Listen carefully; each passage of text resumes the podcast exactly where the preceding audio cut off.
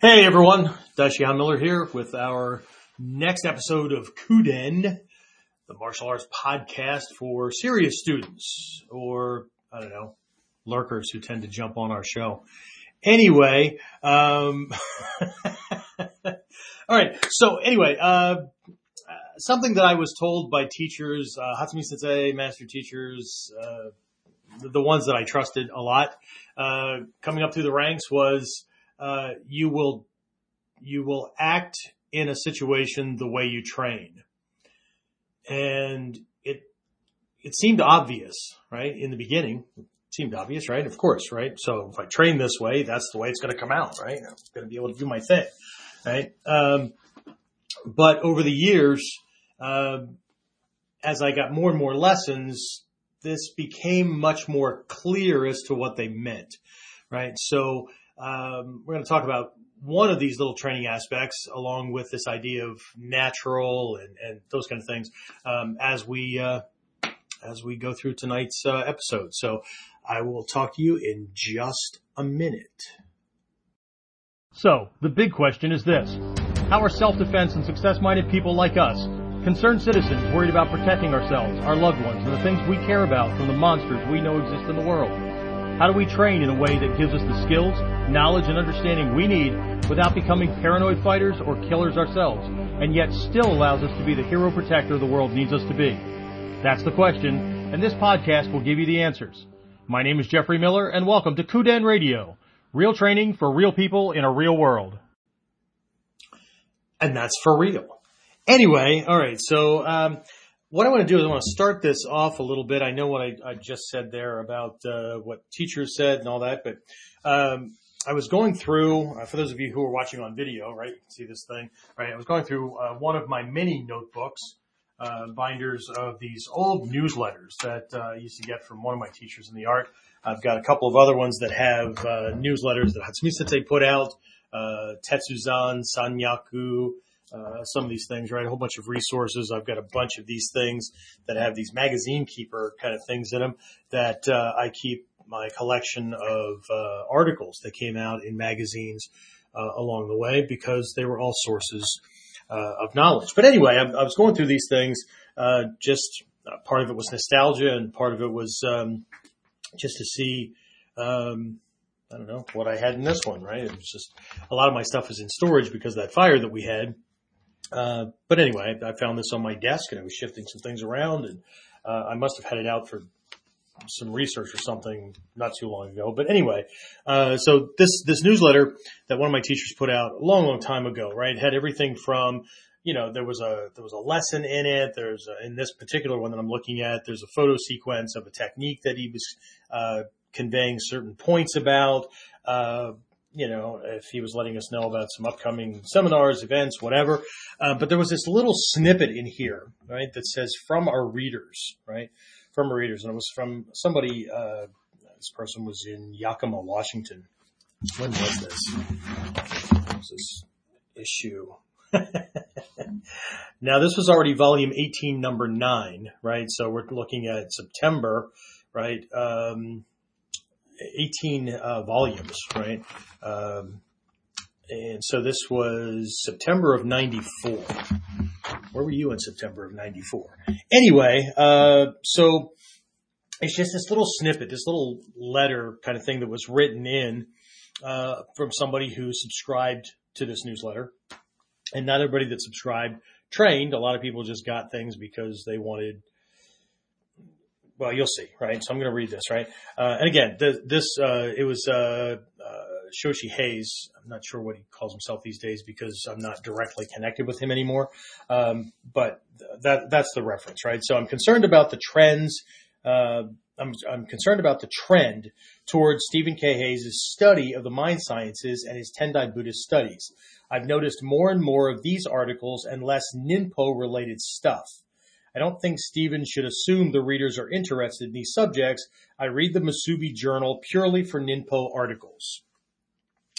And um, of course, there was a response to that. That uh, basically, I'm just very, very quickly uh, summarize this thing. That um, uh, my teacher at the time, right, Shidoshi Hayes, um, occasionally included these articles because he felt it was his duty to make sure that students got more than just well, you know what? I'll, just read. It's, it's it's a it's a short kind of thing.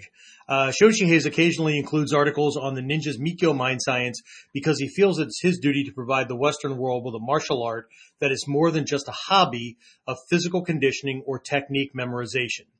Through his work as a personal security agent for world figures, he is extremely aware of how important it is to understand the motivation behind why people attack and fight others. It is Shidoshi Hayes' belief that the majority of martial arts today have allowed themselves to degenerate into little more than shallow recreational training in how to fantasize about hurting other people. He's committed to the highest ideals of the warrior arts. That is why he includes the Mikyo topics. Anyway, um, that's why I do what I do. And, uh, uh you know, just toss this down here. Uh, James knows we, uh, I have this discussion with my team, uh, almost regularly about how uh, you know, folks, they make certain assumptions, right? They want to jump around and, and uh, focus on one aspect of the art and uh, ignore others.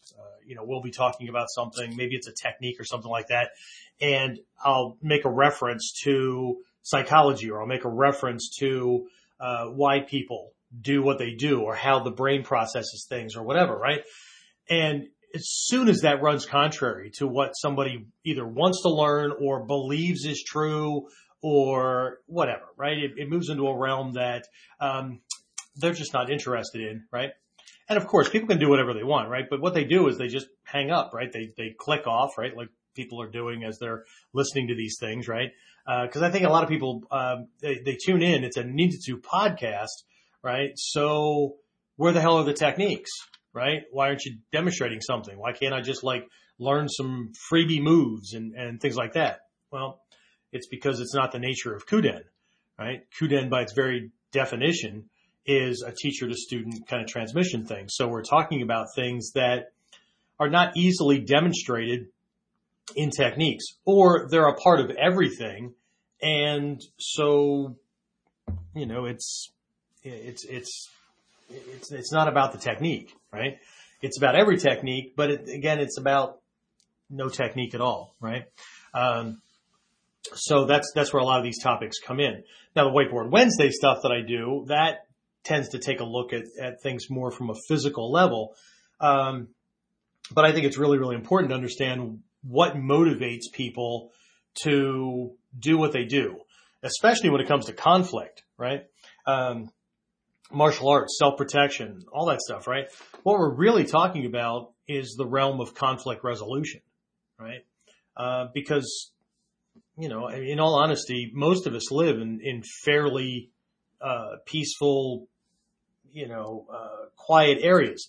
That doesn't mean that crime doesn't exist and that things might not happen, but a lot of us have taken upon ourselves to, uh, make choices that put us in neighborhoods and towns and things like that where there aren't drive-bys and, and there aren't people attacking us on a regular basis, right? Are there places like that around the world? Yes. Uh, do you know some of our practitioners live in areas like that, or are they exposed to violence uh, more often than most? Yeah, of course, right. Not taking away from that, but what we're looking at doing is going beyond just this fighter, self-defense, martial arty kind of idea, right? And the idea, the premise, oh, one of the premises behind Ninjutsu is the more we can know about ourselves, potential attackers, environments and situations we could find ourselves in, uh, tools and, and things that, that could increase our advantage significantly, right? Um, the more we have a duty to, to study those kind of things, right? So that little snippet from that reader, right? Um, uh, it just jumped off the page at me because there are a lot of people that, you know, they, they don't, they don't want to learn, you know, mental stuff. They don't want to understand spiritual engagement, connection kind of things with people. They don't want to understand, they don't want to go into a lot of these realms, right? Just show me where my foot goes, right? Just show me the next cool move so I can get back to fantasizing about hurting people, right?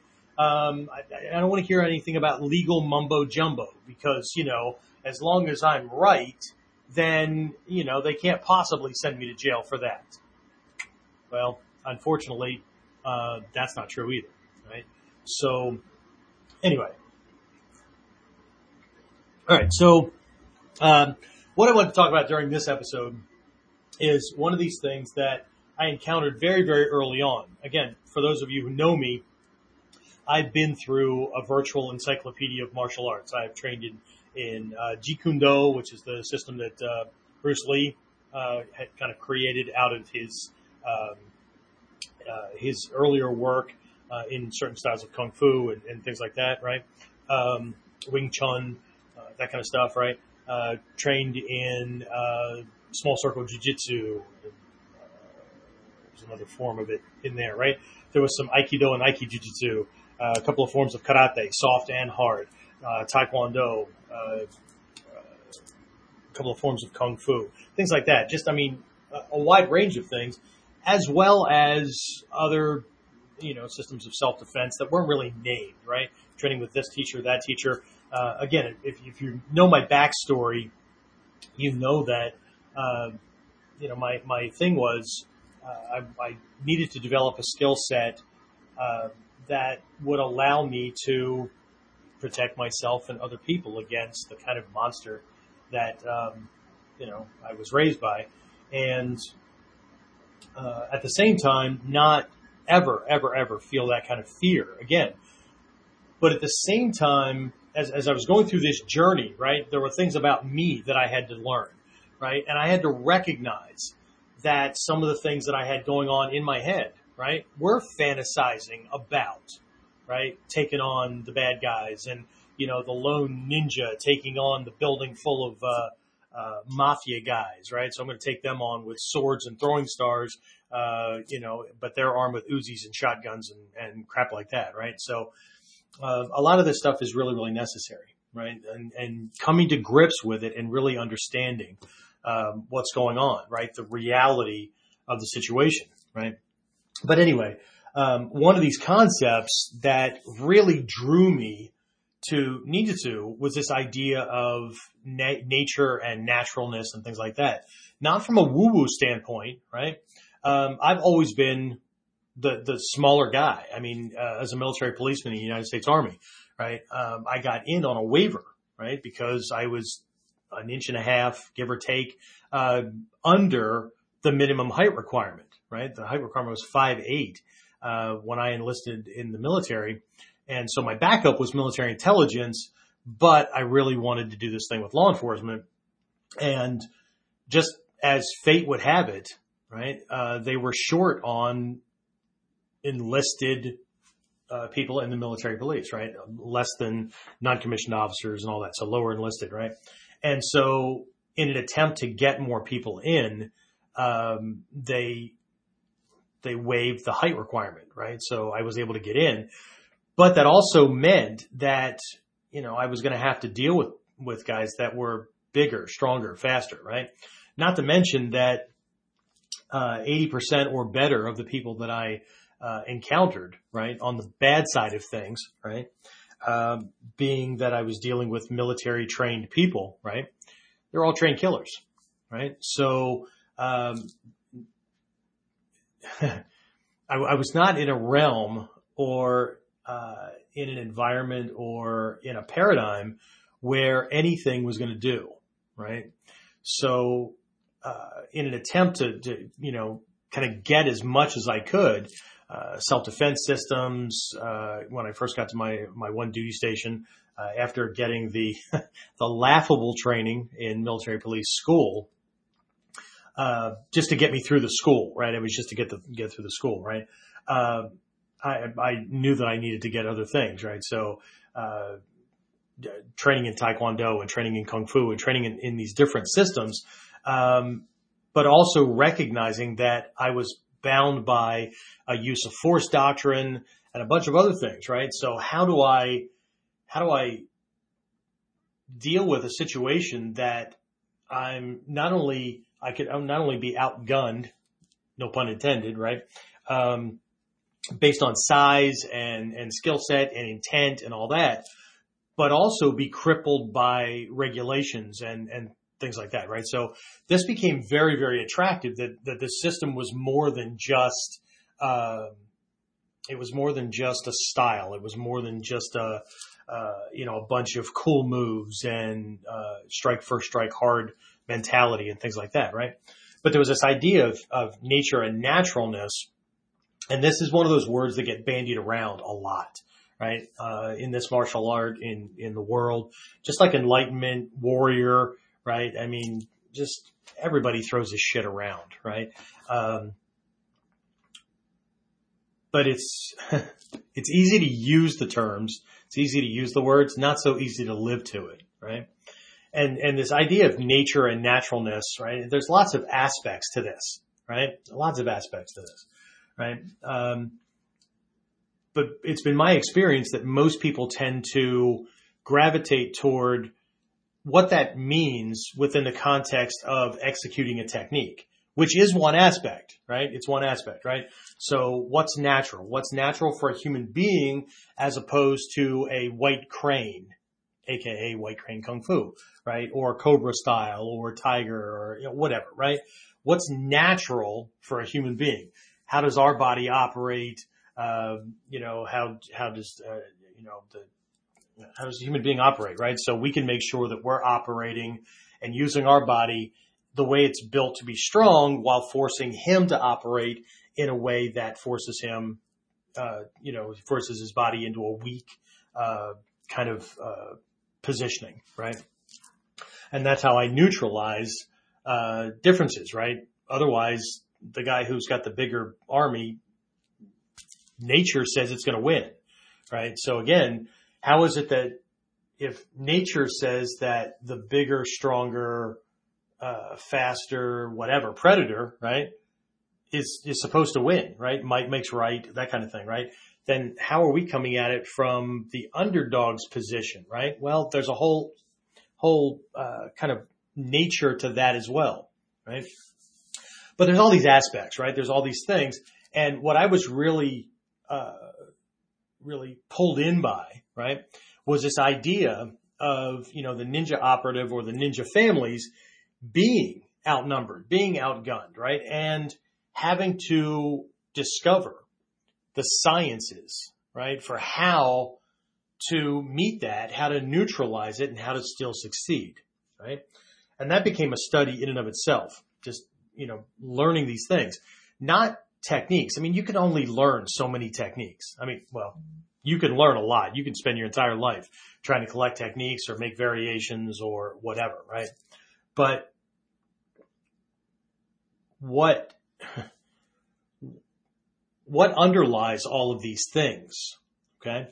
So, uh, one of these things that I was exposed to, right, by one of my teachers, when we started talking about surprise attacks, was this idea of a perceptual gap, right? It's almost like a stall that occurs, right? As your brain and your system are shifting from logical, rational, left brain, checking out the world, uh, you know, thinking about the grocery list of I'm picking of things I'm picking up uh, from the store on the way home because my wife sent me or called me. Well, way back in the day, she would call, have called me, but now maybe she texts me a list. Hey, can you grab this on the way home? Whatever. So I'm running this thing in my head and, and all that. And then next thing you know, I've either taken a shot already or there's this yelling, screaming banshee coming at me, right? And my brain and my body go through this shift, right? This, this, this uh, shift in state, right? From going from everything is fine, right? Life is good to this fight, flight, freeze, adrenal response kind of thing, right? And so I understood that and, and everybody talks about it, right? Everybody talks about, well, you fight, flight, or freeze. And, and for some people don't even say freeze, right? Fight or flight. And you have to be able to operate this way and this way. And there's a lot of gum bouncing going on about it. But what's really going on, right? So what I wanted to do during this episode is, is discuss one of these little things, this perceptual gap and how this perceptual gap creates a need for two very important aspects of training that both are, are, are, uh, connected to this thing, right? And um, I just had a, a, thought that popped into my head. Oh, um, Hatsumi Sensei, long, long time ago, uh, and a lot, of, a lot, of, you guys already know this, right? I ended up having to write an article about it. Um, I don't know that it ever made into into one of Hatsumi Sensei's uh, newsletters, but I took it upon myself to to put it out there. Uh, I was in a, in a, class in Japan, and uh, Hatsumi Sensei was talking about this this reality thing, right, and how your brain does certain things and how your body does certain things, and he was he was he was teaching in a way that was kind of sending a a cautionary message to uh, especially upper level students, right? So you know, there's a lot of these things going on, and if you've never been in one of these situations, right, or that's not your your uh, it's, it's not part of your experience, right? you can train all you want. You can know as many techniques as you want, but you're still not prepared. No matter how much you believe that you're prepared, you're not prepared, right? So, so it's, it's in your best interest and I highly recommend, right? And this is the Japanese way of saying, fricking do this, right? Uh, Japanese teachers will always say, ah, it's a good idea, or I suggest, or I recommend. That's the Japanese way of, of communicating because, you know, you typically don't do the whole forceful thing. Now, I've been lucky enough to uh, bump into a couple of Japanese master teachers that do it the Western way, right? Um, within the confines of the dojo. But the typical thing is making a suggestion. You're supposed to know as a student that that suggestion is a command. It's an instruction. Okay. Westerners tend to not do that, right? If somebody suggests, well, then I can do whatever I want. I can pick and choose, right? Japanese mindset is if the teacher suggests, I'm a student, that's, it's not really a suggestion, right? It's, that's, that's a part of what they call obligatory speech, right? Uh, because it would be brash, it would be rude to tell you to do this thing, right? So things are communicated very subtly, right? If you've ever seen the movie, uh, The Last Samurai with, um, Tom Cruise, there's a scene in that toward the end three quarters of the way, maybe toward the end of the movie, uh, where he's uh, he has long since met this journalist, this Western journalist that's there, uh, who's been studying Japanese culture, writing articles. I don't know if he's writing a book or whatever, right? And he tells him how lucky he is, right, that you've been here for so long, and you know you know so much about the culture, right, that uh, you know it must be very very easy for you.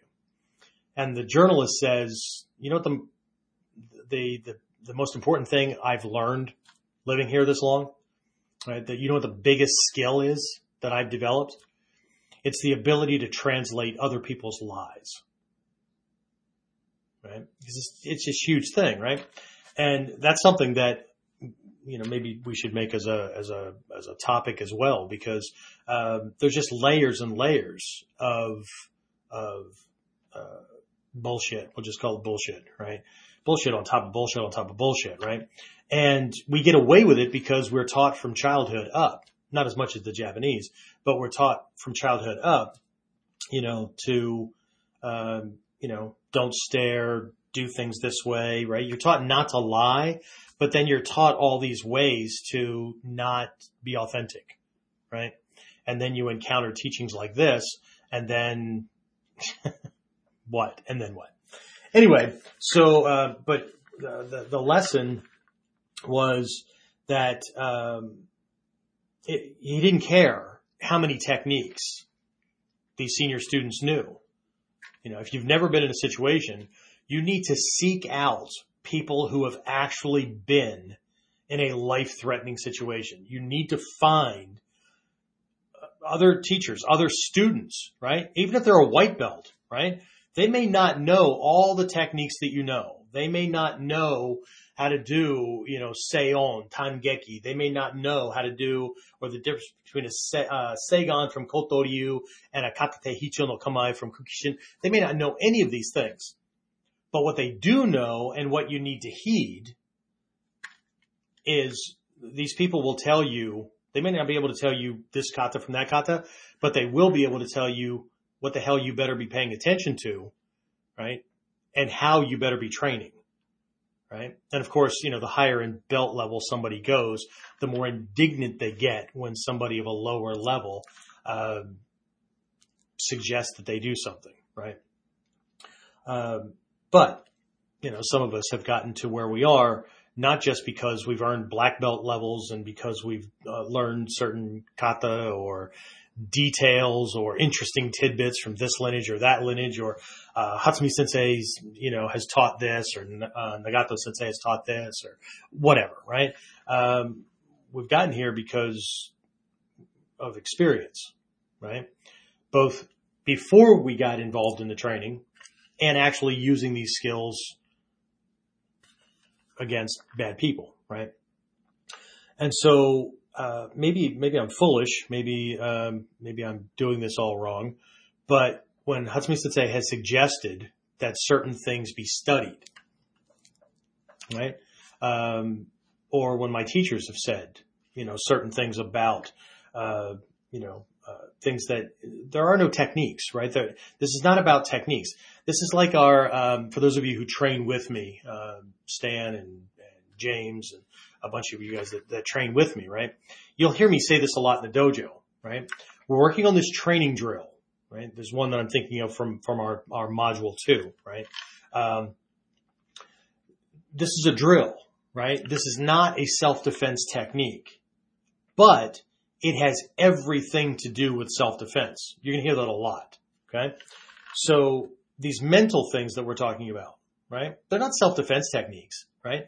So they're not very entertaining, right? They don't play into the fantasy world of people who just, you know, for whatever reason, right? They've got low self-esteem or they've got a grudge or they've got some kind of vendetta or whatever, right? Um, it, it doesn't help them fantasize about beating the shit out of somebody or killing them easier or storming the, the, the mafia laden lair or whatever. It, it, it, doesn't help with that, right? Um, it actually becomes more of a burden because you have to, you have to dive into realms that you may not feel comfortable in, right? You may have to learn things that you never thought was ever going to be a part of self-defense or martial arts training, right? And so here's this thing, right? There's this, there's this perceptual gap, right? Um, I remember this thing coming up, uh, in my, in my guise, my alter ego, right? As a, as a workplace violence consultant, uh, I was doing a presentation at a, uh, at a medical center for one of their, uh, employee education kind of things, right?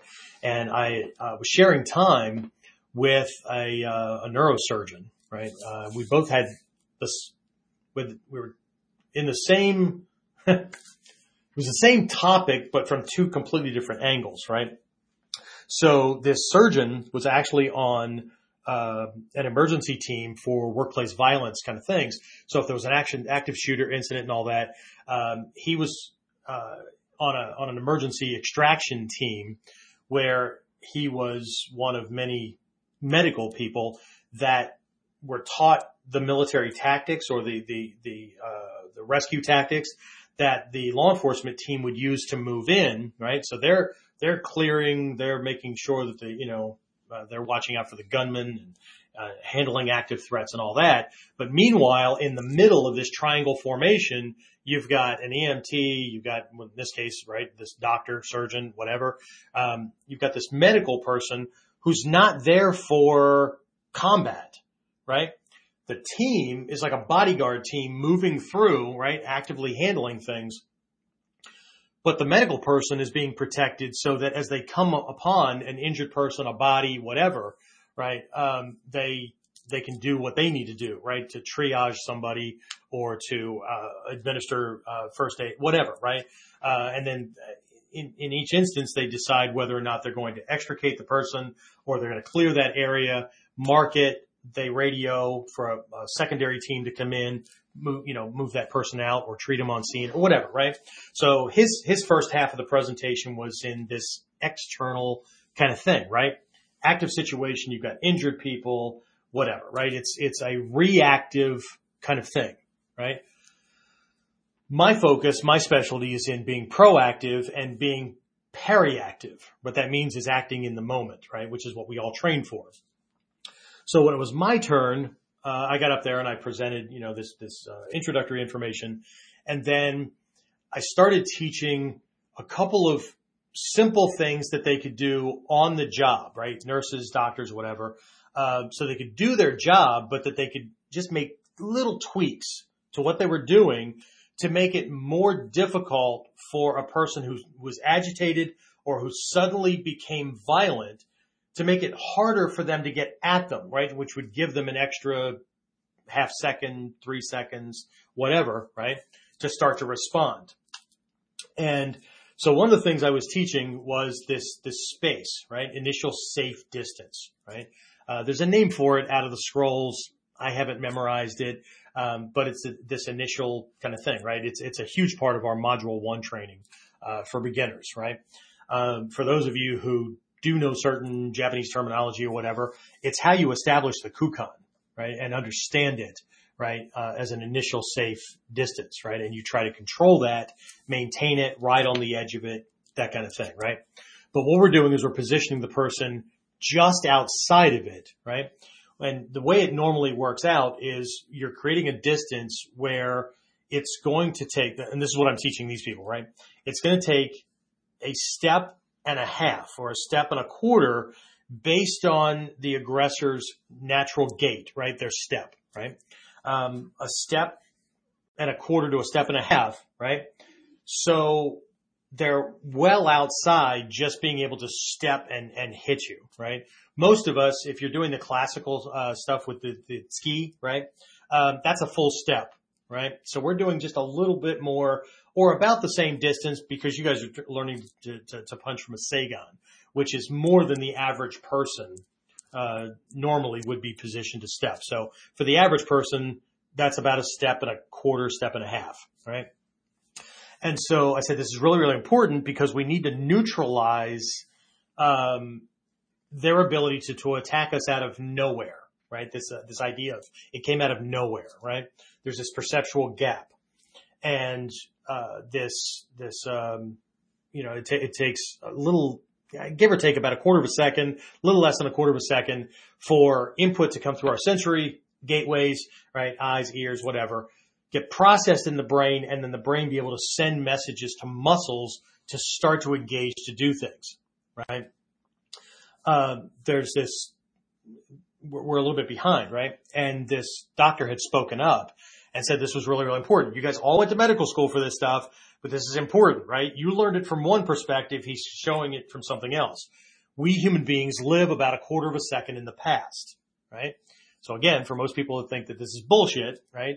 um, they have no idea how deep the rabbit hole goes and how your training has to fit reality. It has to fit nature. What's natural, right? So we live, again, we live about a quarter of a second, give or take, in the past, depending on the brain processor you've developed, right? And, and what kind of other outside of martial skills you've done to make the processor work the best it can, right? So, uh, he made it a point to talk about this stuff. And what I was pointing out was working with this idea so that this person couldn't just get the jump on me, right? So where I'm going with this is this perceptual gap, right? When you're surprised, or it's not even the surprise thing, it's just the normal processing, right?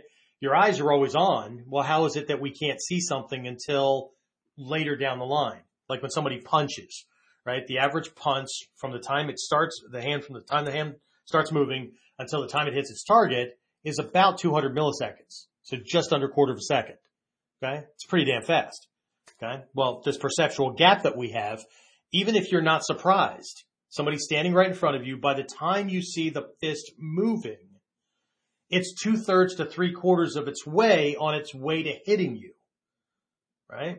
So, and that's, that's best. That's best. that's best, best case scenario, right? Um, which is why we control the distance, right? And we don't screw around with that. You learn about these things because you need to neutralize the perceptual gap, right? You, that's why we don't stand at jab distance, right? That's why we don't jab because for us to jab them, we have to stand at jab distance so he could, uh, see, there's, there's all this stuff, right? So again, but there's this perceptual gap, right? Same thing when we're startled, right? There's this shift. Left brain takes a little bit of a vacation and our body does whatever's in subconscious storehouse, whatever, whatever's in the subconscious system, right? In muscle memory. That's what happens. Flinch response, call it whatever you want, right? Um, so these things are important to understand, okay? Because if we understand them, then we can tailor our training to make sure that we're doing certain things and we're engaging in certain types of training that work with them and allow us to be able to operate when this thing is happening, right? When this natural thing is happening, right? And no amount of left brain memorized step by step kata is going to get you there. Well, I take that back. It'll get you there maybe, maybe 20, 30% because rote memorization of things, right? Do it long enough, right? And, you know, that becomes your new flinch response. Well, that's great, right? But is it intentional or is it accidental? And again, I read that little thing there that the guy didn't like the idea that, that, uh, Shoshi Hayes, uh, just Shidoshi then, right? Shoshi Hayes was, uh, inserting these Mikkyo mind science, uh, articles. Um, because he only wanted to learn physical moves. He only wanted to learn the ninpo stuff, only wanted to learn the ninja stuff. Uh, this is ninja stuff, right? Because if we don't know that it's operating, if we don't know that it's happening, it can bite us in the ass. If we don't know that some, we have some faculty that we can use or that, that can serve us, we can't use it as a tool, right? It, as long as it remains in the realm of the unknown unknown, until we shift it to the realm of the known, we don't have any choice. Okay. As soon as we move something to the realm of the known, then what we have is we either know that we know it or we know that we don't know it. Right. But it's in my realm of, of, I know that that exists. I know that there's this Hungarian language on the planet. I have a choice now. I can choose to learn it or I can choose to leave it alone. Right. But I know that it exists. If I don't know that it exists, right? If I don't know about this perceptual gap or this, whether it's the, the uh, sensory input to processing to motor activity, if I don't know that it exists, I don't have, and I don't have to know it from its science kind of thing. So don't worry about it. I'm not sending you back to school. I'm not going to get you all like sweaty in your freaking palms and you know, whatever, right? It's not about that kind of thing. But just knowing that it exists right, should bring up the question, well shit, what do I do? Because there's going to be this microsecond of a blank out. Well, for some people, it's not a microsecond. For some people, it could be minutes. For some people, I was just talking to one of my students, um, who's come a long way since I met her. Um, but there was a lot of trauma from her past, right? A lot of trauma, right? So this gap when scary things happen when things, I'm going to use a word that she, she's a brain scientist, right? So she doesn't like this word either, right? Because triggered means that you're firing a certain part of some system, some mechanism in your system, right? But social agenda, right, has made it into like somebody attacked you kind of thing, right? And it could just be that there's somebody in the same room that you're standing in that has a difference of opinion, but we're going to call that triggering. And these people want to be warriors. Anyway, it doesn't matter. Right. So, uh, like we were talking about this and, and before we, you know, ran through different types of training, different types of uh, exercises, uh, training drills. And I don't mean like, you know, Seigan and those kind of things. I'm talking about, uh, meditation, observation, visualization, uh, all kinds of self-study kind of stuff, right? One of these gaps could last not just for minutes, not just for hours, but days. She admitted that some of them, certain types of things, could last for months that would actually cause a debilitating uh, effect on her that she couldn't operate, not even to the best of her ability, but even a quarter to half, right, for months, right. So there's all these all these things going on. But what I want to talk about is this this gap, right? So here's the thing, right? Our training, and this is stuff that I got from other teachers and I had to pursue it on my own, right? The, the seed gets tossed out and you decide what you're going to do with it, right?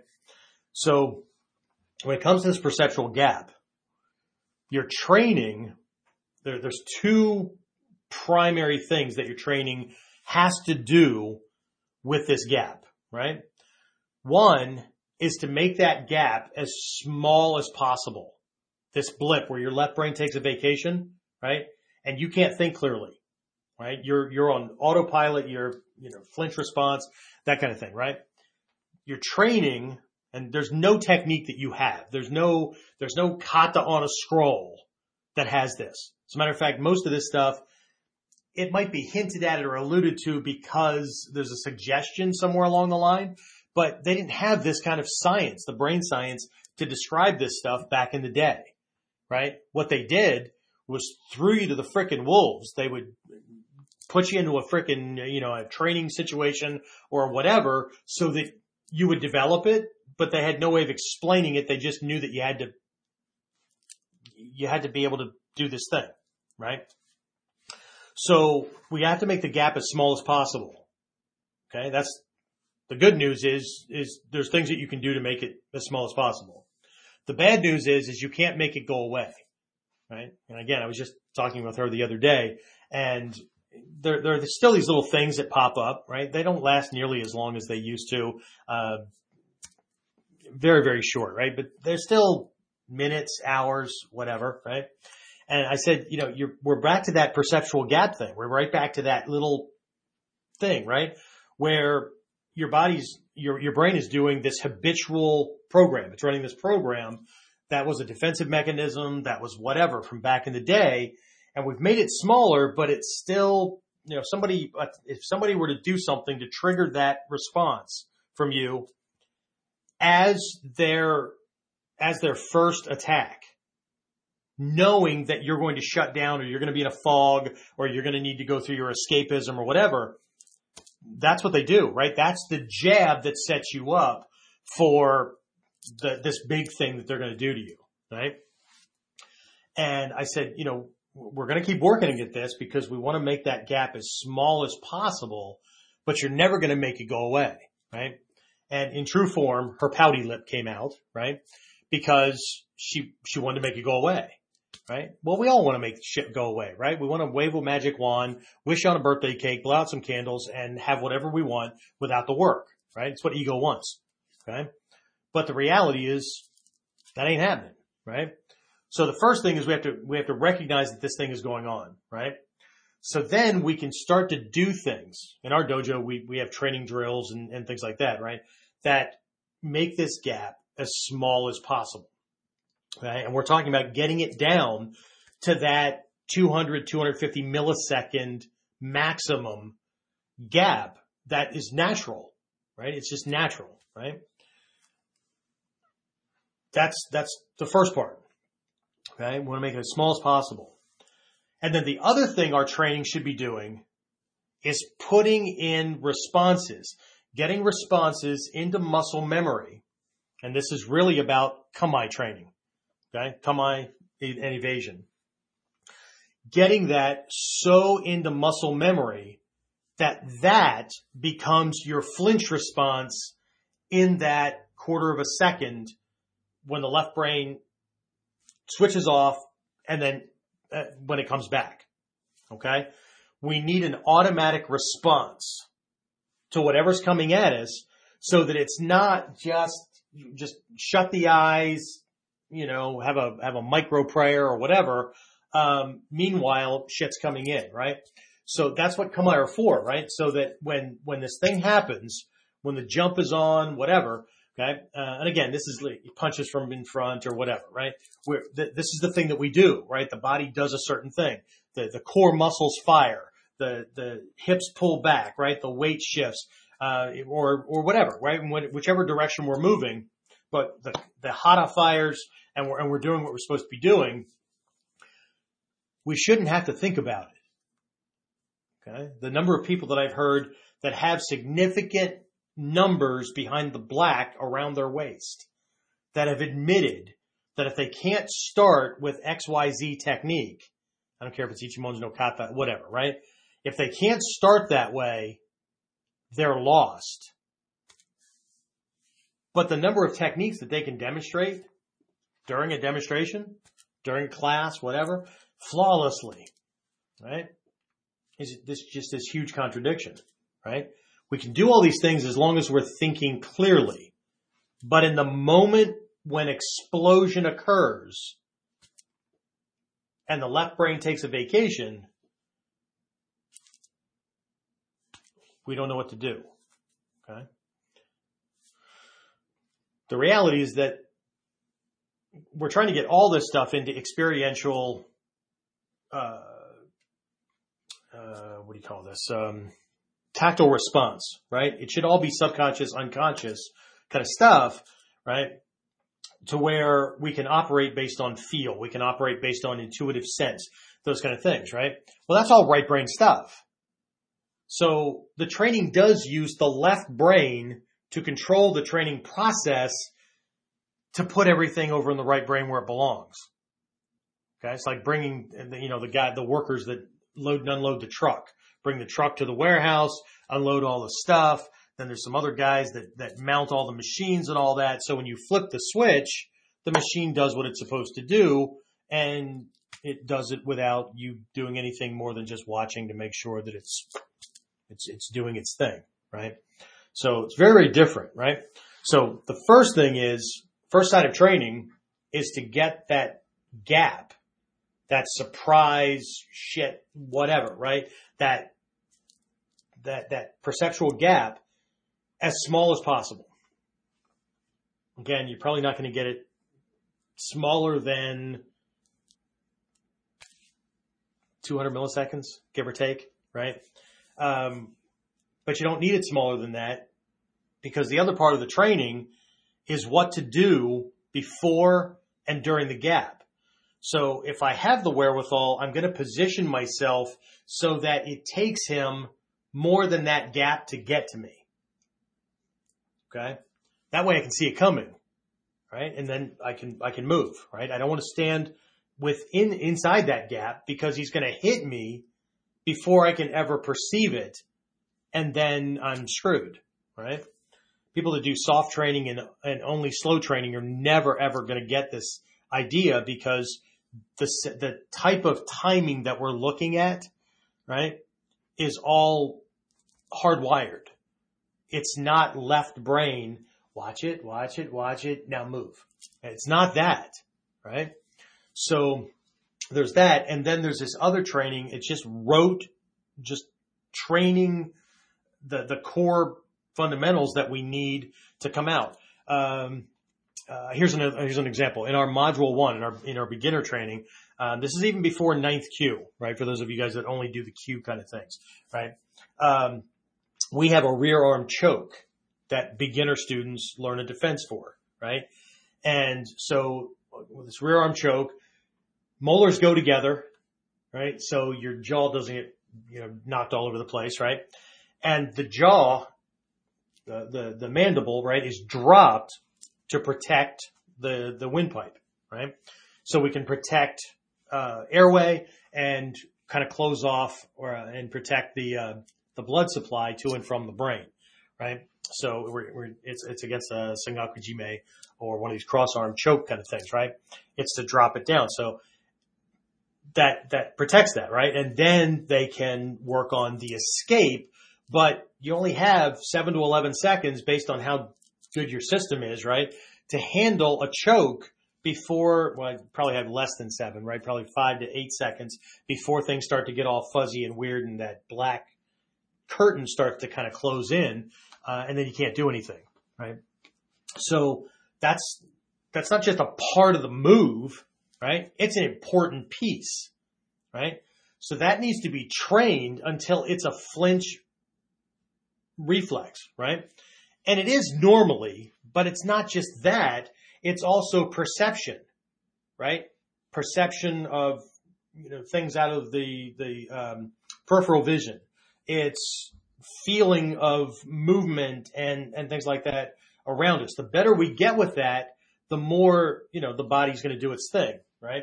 As opposed to we hear a, a, a, ruffle or we feel something coming across our shoulder and we go to look at it, right? Not cool, right? So we need to drill that until that molars coming together and jaw dropping, shoulders lifting if we need to, becomes automatic. It's the thing that gets done, right? So in the moment when we're not left brain thinking, the thing that we want or need to be happening happens. Okay. Two sides to the training, right? This, this class is not about that, right? Um, we are going to be touching on this stuff during uh, our spring camp, which is coming up next month. Um, because again, it's one of these psychological kind of things. It's, it's really, really important, right? But we're not going to get to that if we're not doing more than memorizing the dance moves, right? I need to learn this kata. Now I need to learn this kata. Now I need to learn this kata. Okay, but at what point are we going to take the time to integrate so I own not just the kata, but the individual pieces that are important, right? It's one thing to be able to have a flinch response where you go to something that's kamae like and something altogether different to where that arm goes out in a way that bunts or deflects that incoming arm, right? Um, otherwise, it the, the joke we used to have when I was coming up in, in the training was to watch some people in a sparring match or whatever. I, I know they're doing their moves. I know they're they're trying to punch the other guy. They're trying to kick the other guy. They're trying to grab him or whatever. But what it looks like is two five year olds in a sandbox slap fighting. The joke we used to have in the dojo is you either get the training right or your, your defense is going to look like this. Right? For those of you who are uh, watching or listening audio wise, you, you miss the, you can't see the whole thing. Right? Um, but I basically just closed my eyes and pulled my head back and just slapped at the air out in front. But you know, the upside is that the other guy's probably doing the same thing. So then you're, you know, hoping for the best. So, but anyway, that's, I, I wanted to take a look at this, this thing that just really, this is one of those things that drew me to the training, right? Because the training didn't involve just learning moves, right? And, and it wasn't just this presumption that if I can kick faster, hit harder, throw better or have trickier moves or whatever, um, then, then, you know, life is golden, right? That there were these realities about the way the human being is wired mentally, physiologically, that kind of thing, right? And so how do we use those things if they're usable as tools? How do we hone them so we can use them to give ourselves the greatest advantage and if we can't use it as a tool, if it really is a limitation, how do we work with that or train in a way to minimize the limitation to the greatest degree possible and put some things in place so that when that limitation occurs, we're doing something as a, as a reflex, our new habit, our new instinctive response gives us at least a holding place while that's happening. Does that make sense? Uh, James, you're on. Uh, James is uh, on. He's actually like breathing better this week. Uh, but that, but that, should mean that his brain function is better this week. Um, I saw him last week, and I thought he was like either on the on the way to the to the uh, morgue or the way to I don't know killing somebody or whatever. So, um, but anyway, James is on. Uh, and so he's watching everybody's comments and stuff. So, uh, let's just, let's, at this point, let's just open kind of things up because I'm, th- this is not the, the, this is not the venue or the format for me to, um, you know, demonstrate these different things because by and large, most people that are engaging with Kuden are listening in on like Apple Podcasts and all that, right? Um, us doing this as a video thing is actually fairly new. Um, when did we start the video thing? Was that episode 68? I think. I think everything was audio only before that. So, but James strips stuff out because he's good at stripping. Um, anyway, strips stuff out, right, to get the stuff uploaded onto Stitcher Radio and stuff like that. All right. So anyway, ah, all right. So, um, any any questions, comments other than the highs and all that kind of stuff? Who's on? Who's on, James? Who's on? I, I keep seeing the numbers go up and down as people are signing on or jumping off or I'm going to, I'm going to not feel bad about, you know, myself. This is not a validation thing, right? We're just going to assume that, that they lost their internet connection, um, and they weren't just, uh, under impressed because I wasn't showing them some kind of tricky killer ninja move.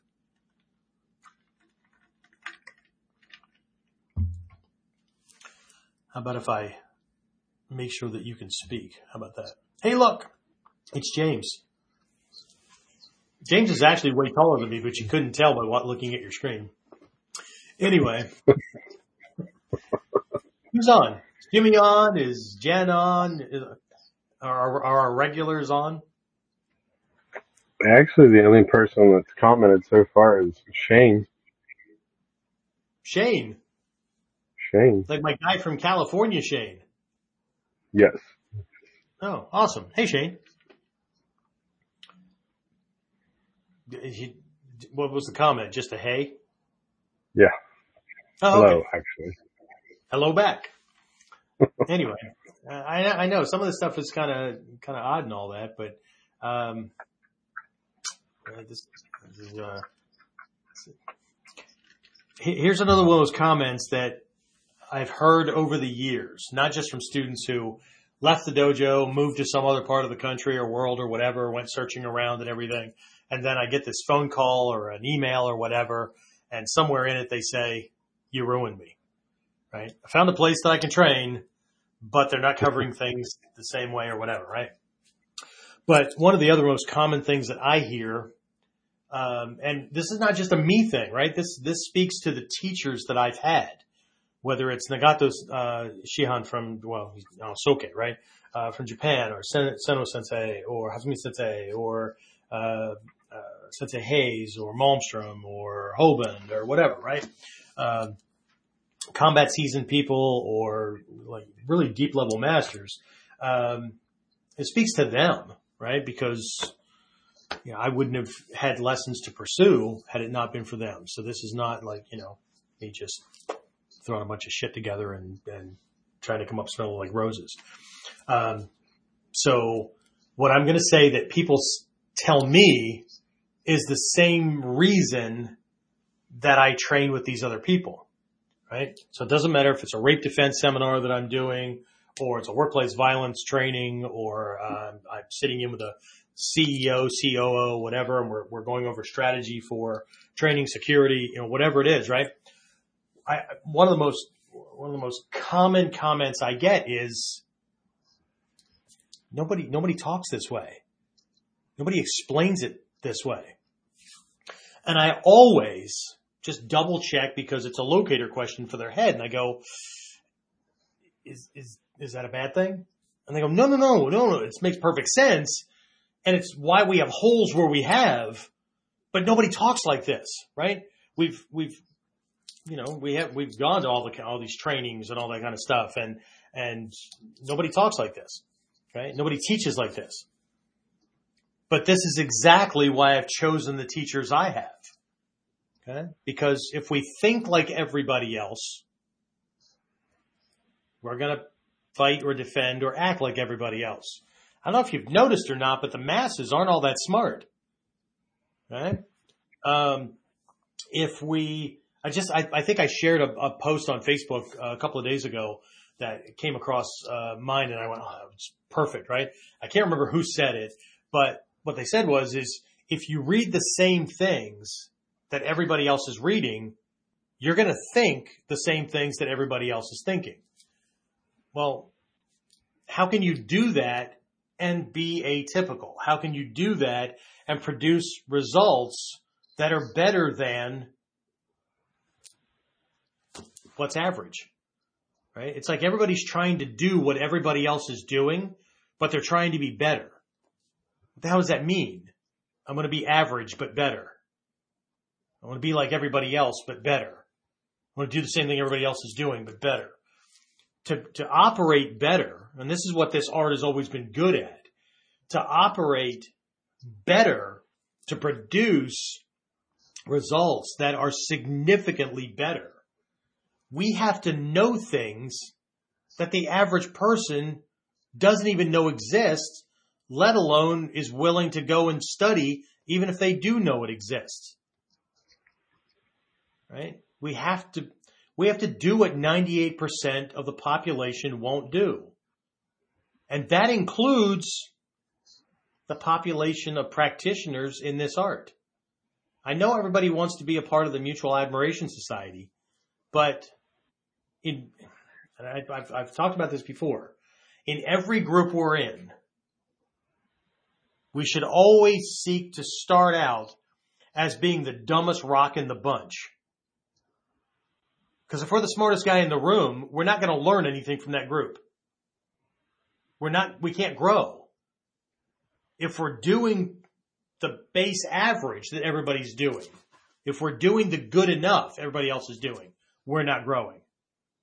The only way to grow is to get into groups and find teachers to where you you feel lucky that they let you hang out. Okay?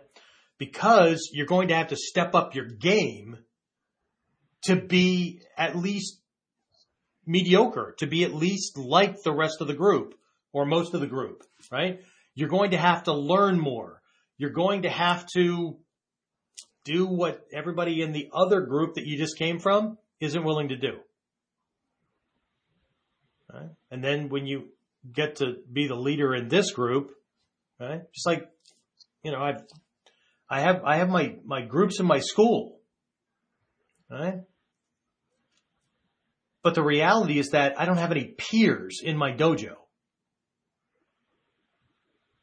That doesn't mean I don't have any friends. But when it comes to proficiency and all that, right? James, would you agree with this? I, I don't have any peers.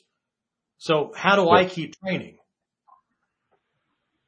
I guess I could go and hang out with other guys that know the same stuff that I do. And then what we'll do is we'll trade little tricks here or there. Oh, have you tried doing it like this? Oh, that's cool. Okay. So, oh, so I'll give you one, right? I don't want little bits and pieces, right? I tell all my seniors, what what makes most people quit is that the big lessons turn into small lessons and they're not entertained enough. But it's not just that because that's natural, right? When you first learn something, all the lessons are big, right? They'll all end up being little lessons at the end because you're learning these little tidbit kind of things. But the trick is to learn the little tidbit things that that little thing affects 90% of what you do. So it's actually a leveraging kind of thing, right? Mean, I don't want to learn one little extra little trick about um, a pressure point or whatever. What I want to learn is one little trick that is being shown in, in a given technique that can be applied across 80 to 90% of my techniques and will make a huge quantum jump, a huge quantum difference. Okay. In my dojo, we have a system like this, right? Um, uh, I don't, I don't have a suggestion box in my dojo for my staff. Okay. I detest suggestion boxes. Okay. James is chuckling because he's already heard this, right? Most of the guys on my staff. No, no. Does that mean you can't bring suggestions to me? James, does that mean you can't bring suggestions to me? No. You can. no. You can. Absolutely you can, right? but you can't just write something down on a piece of paper and drop it in a box, right? Right. Because most people drop shit in a, in a suggestion box. Why? Not because they want the company to be improved or whatever. They just want everybody to be doing the shit the way they want to do it, not because they understand how that fits into other puzzle pieces. Okay. So I operate the same way and I learned that that thing didn't come from any kind of business regimen. It came from translating the principles and concepts from our Taijutsu into that. Right. So I require that before somebody brings a suggestion to me, they've already what? Done some research and can explain to me how this new way will improve things. It will either improve productivity or whatever, right? Or reduce expenses, time, whatever, right? Waste, whatever, by at least 25%. Well, see, it'll make it a little bit better and we don't really know how much it'll be better, but you know, we, we should just try it. I already have a baseline for how this stuff here is operating. So I'm supposed to just randomly try something that I don't know if it's going to go that way or that way. I don't play lottery either. Okay. Cause my chances of winning, the, the, the odds are stacked against me. Right. So, um, 25%, that's a quantum jump, right? That's a, that's a big enough jump that will offset the time, effort, materials, planning, and everything else that will be that that will be uh, have to put in, be put into making the change from one system to another. Right? So that that's also why I don't jump around from this to some other martial art to some other martial art or whatever, right? I mean, what am I going to do? Stay a perpetual white belt my entire life? Well, no, you're getting right. That's impossible. The more I jump around, the more I'm staying in the big lessons, right? which is why I sought out to find something that was like this to begin with. I don't have to make my own mixed martial art. I freaking found one. Right. So, and then I, I, I, through exploration, right. This, this has relationship applications, business applications, work, friendship, all kinds of things, not just because it's about conflict resolution, right? It's about success. It's about, uh, you know, freedom and individual uh, pursuits and, and those kind of things. That's needed to. Right? So anyway, um, and there's, there's lots of things we could talk about with perceptual gaps, but what I really wanted to focus on with this thing is natural human brain wiring. You can't do anything about it. It's a natural limitation. When, when we change from one state to another, there's a gap. There's a left brain perceptual gap there's a natural gap between the time that whatever is in the world, whether it's vibrations that are going to rattle my eardrum and the mechanism there, or it's light going through the lens and hitting the retina, or it's something brushing up across the tactile nerves, whatever it is, right? There's a perceptual gap between that being stimulated, an electrical impulse going to the brain, triggering a chemical response that triggers, triggers another electrical storm that causes synaptic pathways that you get the idea, right? There's a natural gap. So at least I'm only giving you two things tonight, right? Half the training needs to get that gap as small as possible, knowing that I can't eliminate it. But okay, I'm getting it small. I can't make it go away. So what happens when shit's happening inside that little gap? The other half of the training. I've got to make sure that I'm training in a certain way that wires muscle memory so that what comes out during that flinch response in that left brain perceptual gap is what I want to come out and will serve me so that when I come back in, I'm, I'm good to go. Okay. So anyway, anybody else? Anything else? I don't see that we. I mean, we've had a bunch come in and out um, during the during the show, but anything? Is there anything you want to throw on top of this? Because you've been around for a while. Sometimes the gaps can be quite large, huh? no, seriously, I have, I have a student, um, and again, you know, people come with all kinds of things from the past and all that.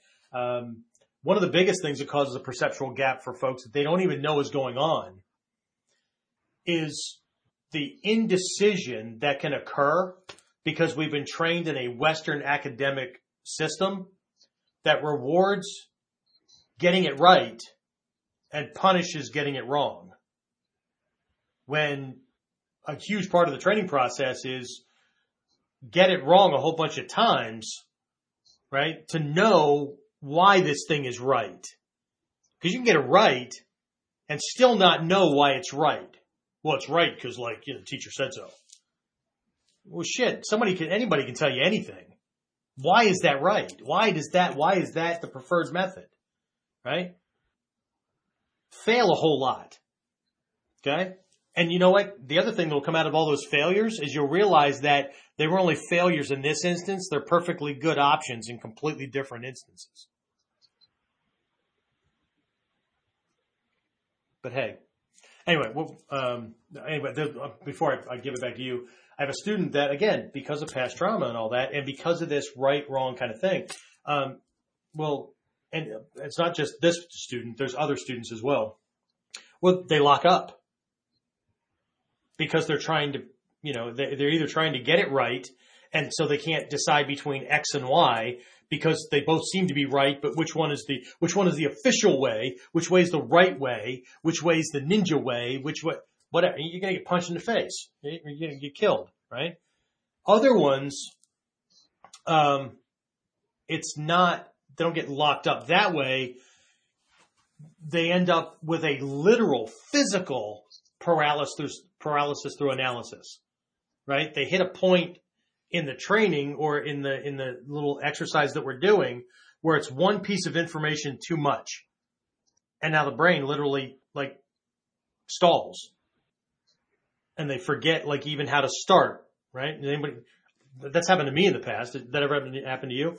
I mean, I mean, I had huge problems with it right after my traffic accident. Probably shouldn't have gone to Japan a couple of months after I had major brain damage and stuff. And like, you know, my brain would literally just like stop. And I was not in Zen mode. I was in duh. I like, I couldn't, I couldn't process. Right. So, but that, that can happen. And then I have to like steer the student back to like, okay, look, let's go back to the first model. Okay. Just do it up to here. Don't worry about that one. But then they go right back to a right and wrong kind of thing. But like everybody else is able to do that. And, and now I look bad. Because, see, now we're entering into a personal realm, right? There's all kinds of things that can cause these perceptual gaps. We're not even talking about those, right? What's, what's the driver? What's the, what's the personal paradigm? What's the belief system? What's the, See, this is shit that, that 98% of students, I'm not even talking about 90% of the world, right? 98% of students who think that they're serious, they don't want to go into these realms because it's too damn hard. It's too hard. I have certain students in a, in a, in a program at my school that I, I don't give a shit. I don't care if they like it or not. Okay. They have to get used to that part too. Right, James? Nobody ever, nobody ever said you had to like it. And if my teacher and his teacher and his teacher went through that kind of process and they made me go through that kind of process, why the hell would, why, why would any given student think that they could skate the process that produces the results that have been proven for centuries to produce the results that we're looking for? Oh, I know, because it's the 21st century and they're smarter than everybody that came before them. I get it. Now, I get the stupidity, but they're wrong. All right. Anyway, what did you what did you have to throw on top of that? I didn't have anything. A few comments came in though. Um, okay. Sensei Golem was watching and says very large gaps and it's easier to say all things are appropriate. It just depends on the situation that you are in. Yeah, absolutely. Absolutely. Um, it just happened in class tonight. Uh, I've got this new guy, um, Fred, white belt. Um, and, uh, it's funny. We were, we were, uh, I, I don't know if anybody saw the, the post I put out on Facebook was, um, uh, what happens when the students have the minimum necessary to look at the next level of training, and sensei's bored. what it means is they're now working on a first to second degree black belt technique, right? The way I would cover it with new black belts at that level, right? So of course there was all kinds of like sparks flying and, you know, whatever, right? And so we hit this little point where I, I showed this little evasion on a follow up attack, right? They do something, we do this thing, they recover or do this bailout kind of thing, right? We shift to avoid and we move in this certain direction. And two of the guys looked at each other and went, that's what you were doing initially, right? And, but it was wrong that, yeah, but it was, it was, and that's why I don't like to use the words wrong, right? Something is right or wrong, right? Oh, I'm doing it wrong. No, as long as you're, ev- are you evading the thing that's coming at you? Yes. Is he missing? Yes. Are you in a good position? You're on balance? Yes. Okay. So it's not wrong, right? That works. Yes. It's just not what we're working on right now. That's something else I inherited from teachers, right? Be careful with something being right or wrong because something that's wrong and inappropriate in, in, in a given context could be the perfect answer somewhere else. But again, the Western education system tends to teach us right, wrong. And then from a child mind kind of perspective, we latch onto that. Or from a beginner's perspective, we latch onto this is right always. This is wrong always. Well, if that were true, morally and ethically, it's wrong to punch somebody in the face. And yet, it's a huge part of our self-defense training. It's contextual, yes? It's not about something being ultimately right or ultimately wrong. It's contextual. Now, I'm not telling people to run out and do whatever the hell you want because you've decided that that thing is right, right? So it's about producing results, right? We're free to choose, but we're not free from the consequences of those choices, right? James, you look pensive. You must be reading something. So what else? Uh, Jen Somebody on. something that made you, uh, made you look weird and make that face. No. All right. Uh, James is too nice to go. Well, that was fucking stupid. I would probably do that though.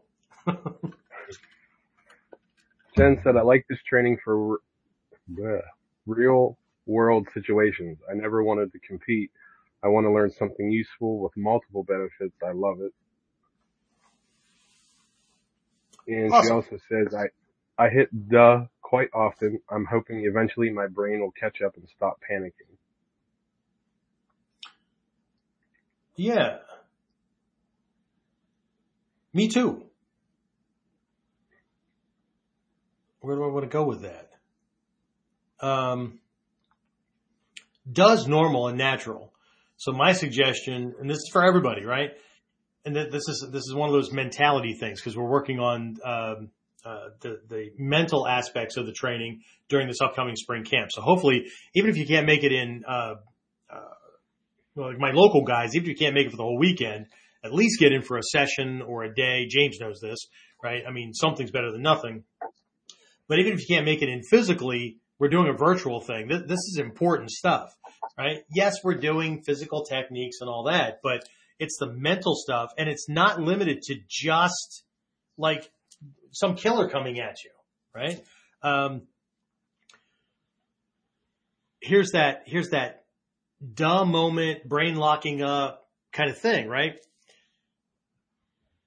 One of the first things that people need to put in as a trained response until it becomes the automatic response is as soon as your brain locks up in a, like you're, you're working with your partner and I don't care what it is. I don't care if it's at the very beginning where they, they start to reach out to grab or punch and you completely forgot what the freaking move is.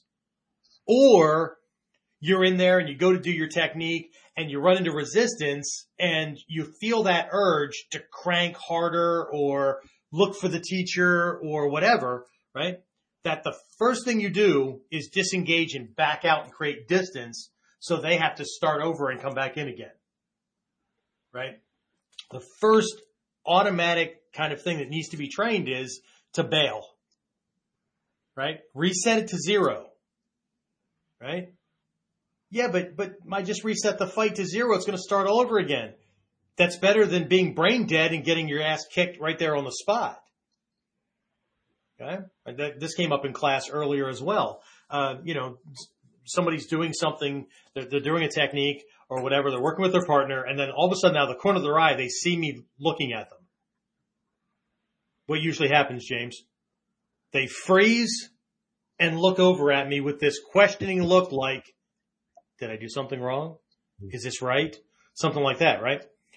And it happened tonight, and I looked over and I said, everything was going well until you did that. So when you looked at me with the question, um, did I do something wrong?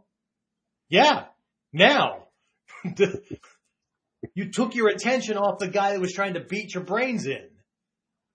I know it's your training partner. I know he's really not trying to kill you, but the training that you're doing right now is not about your training partner and not about their intent. Your head needs to be where it needs to be in an actual situation. So whether you were making a mistake with the technique we were working on or not, as long as you're avoiding, as long as you're shifting, as long as you're parrying, as long as he's missing, everything's working. It may or may not be what we were working on, but it's working. The moment you disengage to look at me to check to see if it was right, now you're wrong. Now your head's in the wrong place. Okay? Because now you're worried about whether it's right or wrong. The moment you worry about right or wrong, the moment you worry about succeeding or failing, it's all over. It's all over. Okay? As long as you're breathing, you got a chance. Well, as long as you're not paralyzed. you got a chance. I laugh. That's funny. I mean, it's, it's just, you know, it's, it's the balance we have to have. I mean, otherwise, you imagine what these conversations would be like if I was so serious about, you got it, killers coming at you, man. Do you not understand? Holy shit. I was taught this by Hatsumi Sensei and, and, and other master teachers along the way, right? You smile and you have a balanced, happy life because otherwise the stuff that we're delving into and the mentalities and things that we're looking at and the things that we're training to do to other human beings, holy shit. Do you know what kind of monster that would create in us? Or some paranoid weakling in a corner just pissing themselves to a puddle. We have to have balance. This is all, this is all mental state. But anyway, okay. So whenever those perceptual gaps happen, right, immediately disengage. Just create some distance. Okay. Just shift back into a kamae and, or take a couple of steps back, right? As you're telling your partner, wait, hold it, hold it, hold it. Okay. Wait, I, I need to think. But don't be trying to think about it in range. Okay. So it's okay. It's going to take time to learn, but you need to prioritize certain skill sets because we don't know when something's going to happen. I want my beginners from the very, very first class to learn how to get the hell out of the way of something or to move to a position of safety. I don't care what else you know. It's not about winning. You don't have to be able to beat him into the ground, contrary to the people with fantasies. You don't have to be able to beat them into the ground. What you have to do is not get beaten into the ground. One of the teachers I train with on a regular basis in Japan, right? Uh, Soke Nagato. He always says in class, you don't have to win. Just don't lose. And one of the ways to not lose is as soon as your brain locks up and you don't know what to do, go to Kamae. Okay? The longer you're in training, as soon as you go to Kamae, you will know what to do because you've been there before. Lots. Okay? You probably don't know what to do because you don't have a reference point. Okay? What else? Are people now opening up? Right? Kick back on their couch, opening up to Sensei, the psychologist. No. anyway. Uh, Anybody else? since they go on throughout, you should get hit a few times while doing techniques because it will become normal to get clipped and lessen the fear. There you go. That's that's a good one, right? And that sounds so counterintuitive. Because the beginning student is terrified of getting hit. Because getting hit means doing it wrong or losing or dying or whatever. Right? You need to understand you need to understand that there's a huge difference between getting hit, like contact being made, right? And being damaged. And there's a huge difference between a hit that damages you to a very light degree, like, you know, you, you're going to have a bruise, right? Or you bit your tongue or whatever, right? Or something that maims you. Right? And then you can, you're going to be able to prioritize. And I know how this sounds like, well, Sensei, you don't understand because like you're just, you know, you're you. And I was not always. Right? Did I talk about this in the, in the last episode? Um, like what our, our Japan trips and taking people to the, uh, the training spot where the dojo was that, uh, Daisuke Nishina trained when he was a young, well, younger than a lot of my students, right? He was a young student, right? Daisuke Nishina, uh, is the acknowledged, uh, founder of the Togakure school of ninjutsu, even though his grandson formulated the school. He brought all the information. Um, if you ever go on a Japan trip with me, um, more often than not, we are going to go to Togakushi, which is the modern name of the uh, Togakure region where the this school's name came from, uh, northwest of Nagano. It's the site of one of the past Winter Olympics. Um, and we're going to go to these shrines, right, that are dedicated to this uh, myth of Togakure. Not myth, what's it called? Legend. Legend. Um, and right near the top shrine, across this mountain stream, there's like a fallen tree bridge, no railings, right? Um, just a short little walk, a couple of steps, right? To go over to this clearing. It looks like nothing.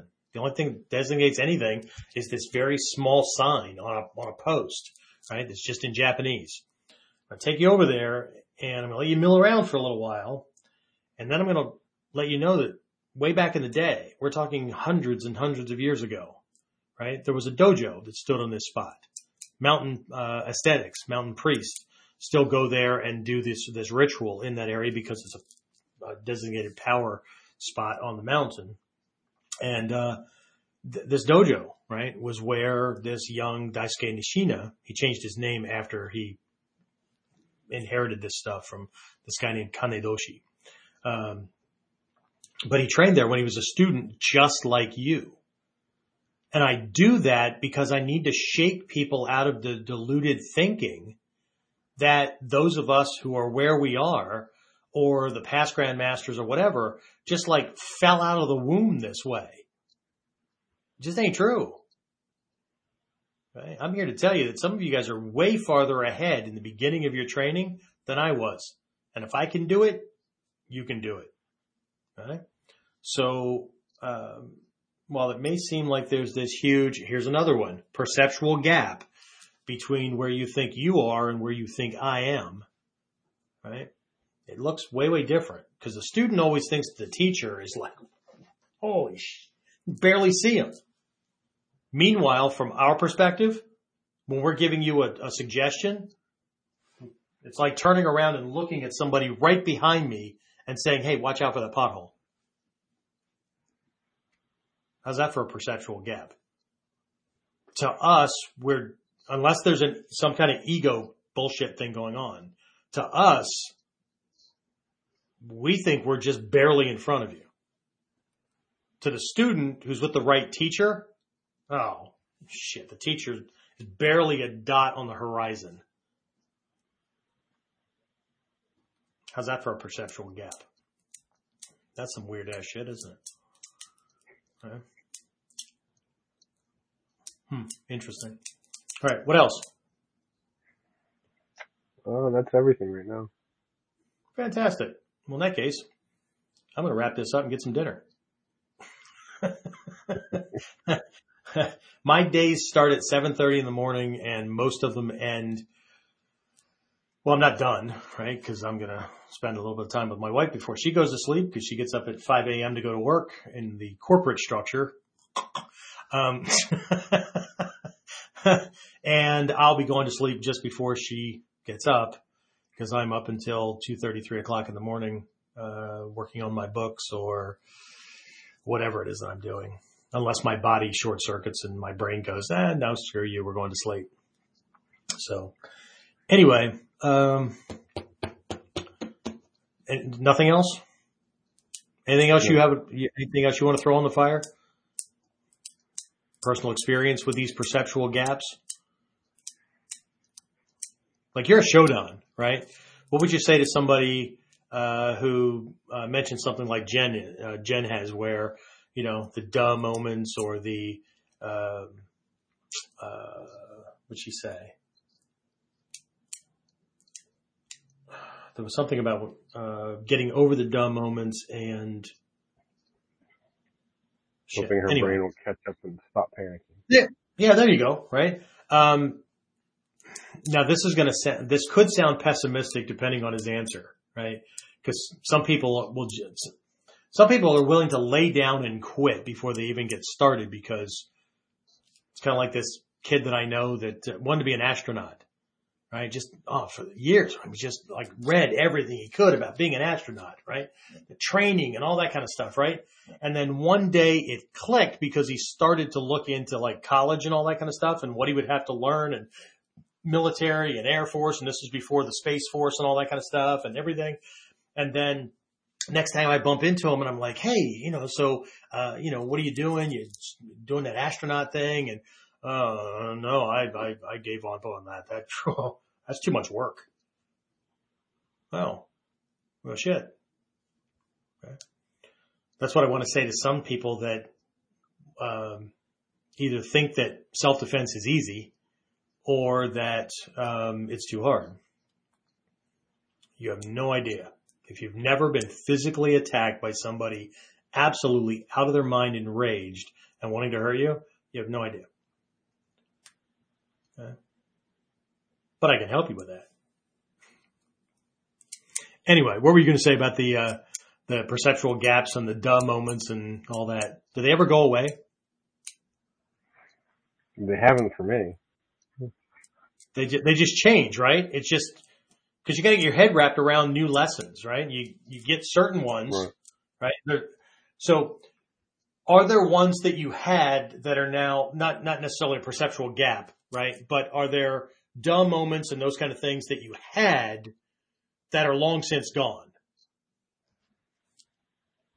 Yes. Are there ones that are taking their place? yes are there ones that took their place that are easing up and becoming less of a problem? Yes, there's some that are. Come to class again. Yeah. I'll, I'll, I'll help you remember. yeah, because it's a constant process, right? You, um, this is one of those things that, you know, like the guy that, that I read that little thing about the Mikkyo articles and all that, right? When we talk about that stuff, one of those things is, uh, you know, the, the, pull out a couple of cards here out of my wallet. Button on these things. Let's see, let's find something that's easy. Okay. So when most people, I'm not going to show you my numbers. How about that? So let's do it this way. Okay. We'll pull one of these, right? Just because somebody gave me a gift card, right? So anyway, so when we're looking at the mandala, right? These, these psychological maps and stuff from our Mikkyo, right? What people do is they see either like nine boxes or they see the patterns or whatever, right? They want to memorize that thing. Like if I memorize it, then, then it's all good, right? Okay. What they don't get is one, at one level, that, that's a map. It's like laying a map down on the ground and orienting it to uh, north or whatever so that I can look at this and, and understand the layout of the land and then go out here and, and get things done. Go from point A to point B, whatever, right? But the other thing they don't understand is that two dimensional rendering that looks like that is actually that with a bunch of layers and each layer is a different perspective. Our training's like that too, because that's life, right? So we may understand this, right? We may understand whatever lesson's going on here, but then the lesson changes. We'll take that off pretty quickly here, right? The lesson changes, right? And we see a different picture. And so what happens with the dumb moments and certain intellectual based gaps is we have to get our head wrapped around it. And the problem is occurring because we don't have enough experience about it, enough knowledge about it, or have done it enough, or the faculties that are needed to process it haven't been exercised a lot, right? So it's kind of like uh, starting out doing puzzles, right? Crossword puzzles, uh, Sudoku, whatever, right? In the beginning, the processing is kind of slow. We make a bunch of mistakes or we guess wrong or whatever, right? But the more you do them, like next thing you know, you're just flying through them so that you bump up and grab puzzles that are the next difficulty level. Because while I'm doing crossword puzzles, I'm simultaneously increasing my vocabulary, right? And I'm being able to process not just right answer, wrong answer, but right answer based on number of letters and, and interconnections. It's the same thing with Sudoku with numbers and all that, right? Um, when I first started doing Sudoku, my, my daughter loved them. And I, I was coming out of that brain damage. She's like, Dad, have you ever tried these?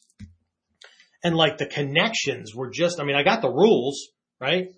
I got that. In any box, you can only have one digit, one to nine, across, one to nine, whatever, right? I get that. But I was having a heck of a time making the connections.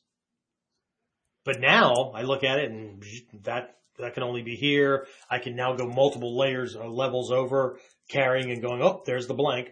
So I can do it not just with what number's missing, but I can look for all the number ones and see that one's missing over here and that kind of thing, and then move to twos and whatever, right? So, um, but sometimes it's just, you got to get your head wrapped around the lesson or the idea. And then when that happens, like, you know, this will happen in class, right, James? Somebody will go, ah, I get it. Right. And then, you know, everybody stops and looks at him. And those of us who already got it often will look at him and go, yeah, of course.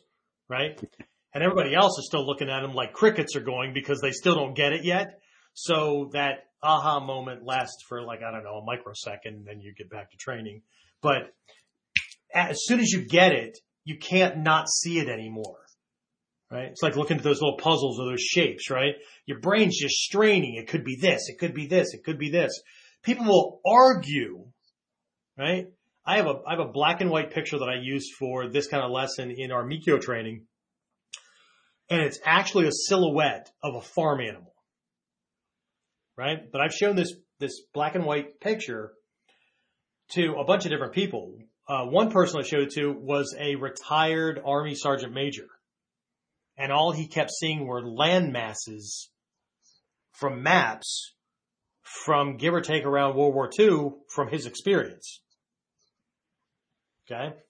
It could be this and it could be this and I'm seeing that and whatever. And then I point out that no, it's a, it's a black and white uh, silhouetted rendition of a photograph of a cow from this angle.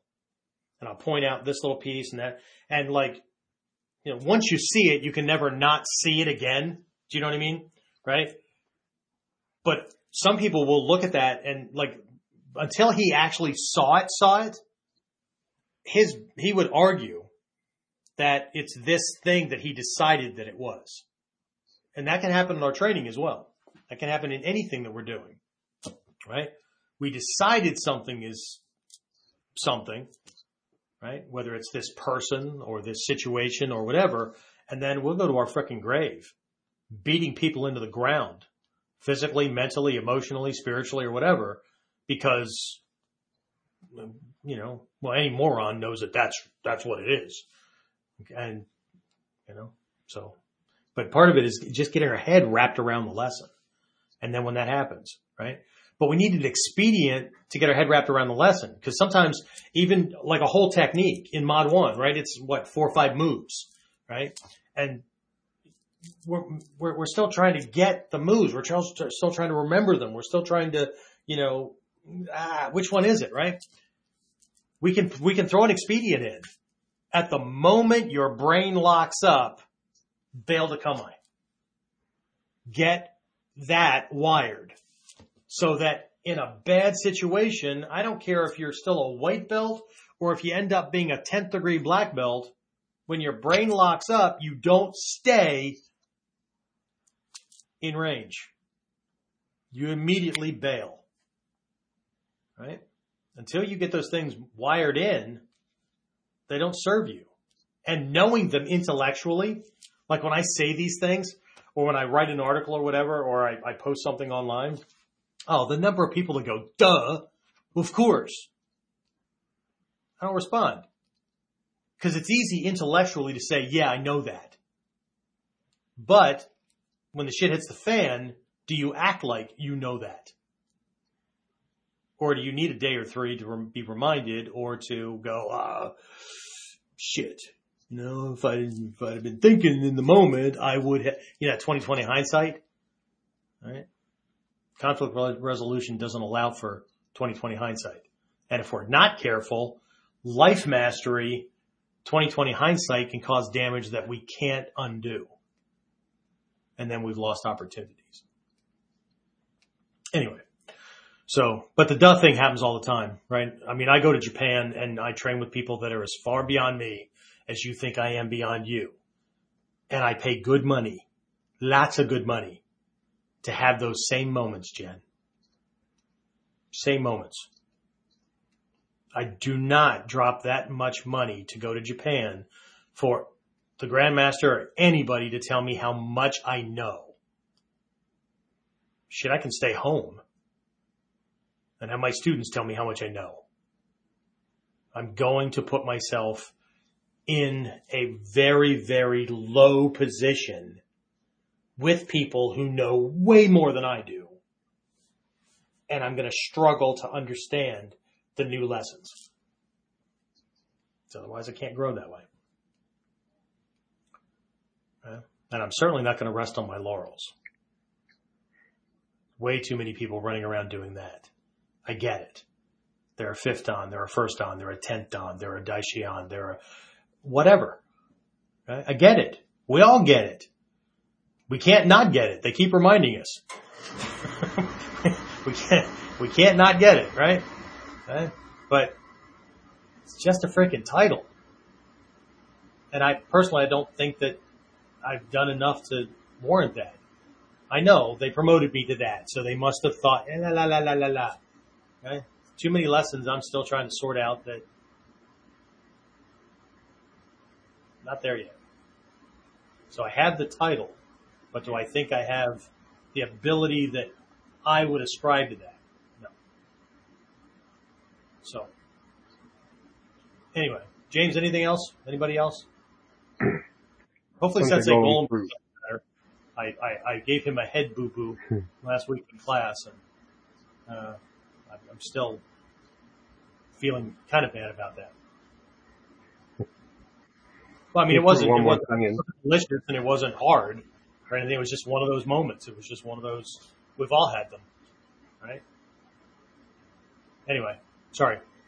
Anybody? Well, he threw, he threw one more thing in actually that too many people think that there are specific movements for working with tools or weapons when it is just getting your kamae and walking correct big perception gap. I know you just said that, but I've got this furnace going behind me. I apologize. I'm going to try to, is my, I don't know if my speaker's up as high as it'll go. How about if I bump yours? Can you say that again? Sure. Too many people think that there are specific movements for working with tools, weapons, when it is just getting your kamae and walking. Big perception gap. Yeah. well, we can't get to those higher level things if we don't have the, the, the, the stuff that, and see, I keep calling them basic basics, kihon no kihon, but what they really are, people are things that people take for granted. Like, I, I already have that. I, it's this thing it, right here. This is the mistake I keep making. This is the problem I'm having. This is the technique that, that, that I need to get. What they don't understand is that technique is built on these other things and that technique can't be falling apart if all these things are right. Right? You don't have a whole bunch of things that are correct and produce shit with it. So absolutely, I, I agree, and and you know I, that's why the the thing there with with Shrey Sensei years ago when I was in Toronto for a week, and three quarters of the week I didn't want to be in Toronto anymore because he kept focusing on my walking and it fucking hurt. And, and the last thing I needed to hear was this little Japanese guy going, "Jasan, good ninja walking idea. I think so." You know, but he's my teacher. Yes, sensei. Yes, sensei. Yes, sensei. Yes, sensei right? Nobody ever said I had to like it. I wanted to get it. So even past ego going, oh, I got it, I got it. Apparently I don't, because if I had it, he wouldn't keep reminding me that I needed to work on it. So, I mean, I had a choice, right? I could have just told my friend, screw you, you get him around, I'm going back home, right? And go back home with my delusion. But that's, that wasn't the goal. That wasn't the vision.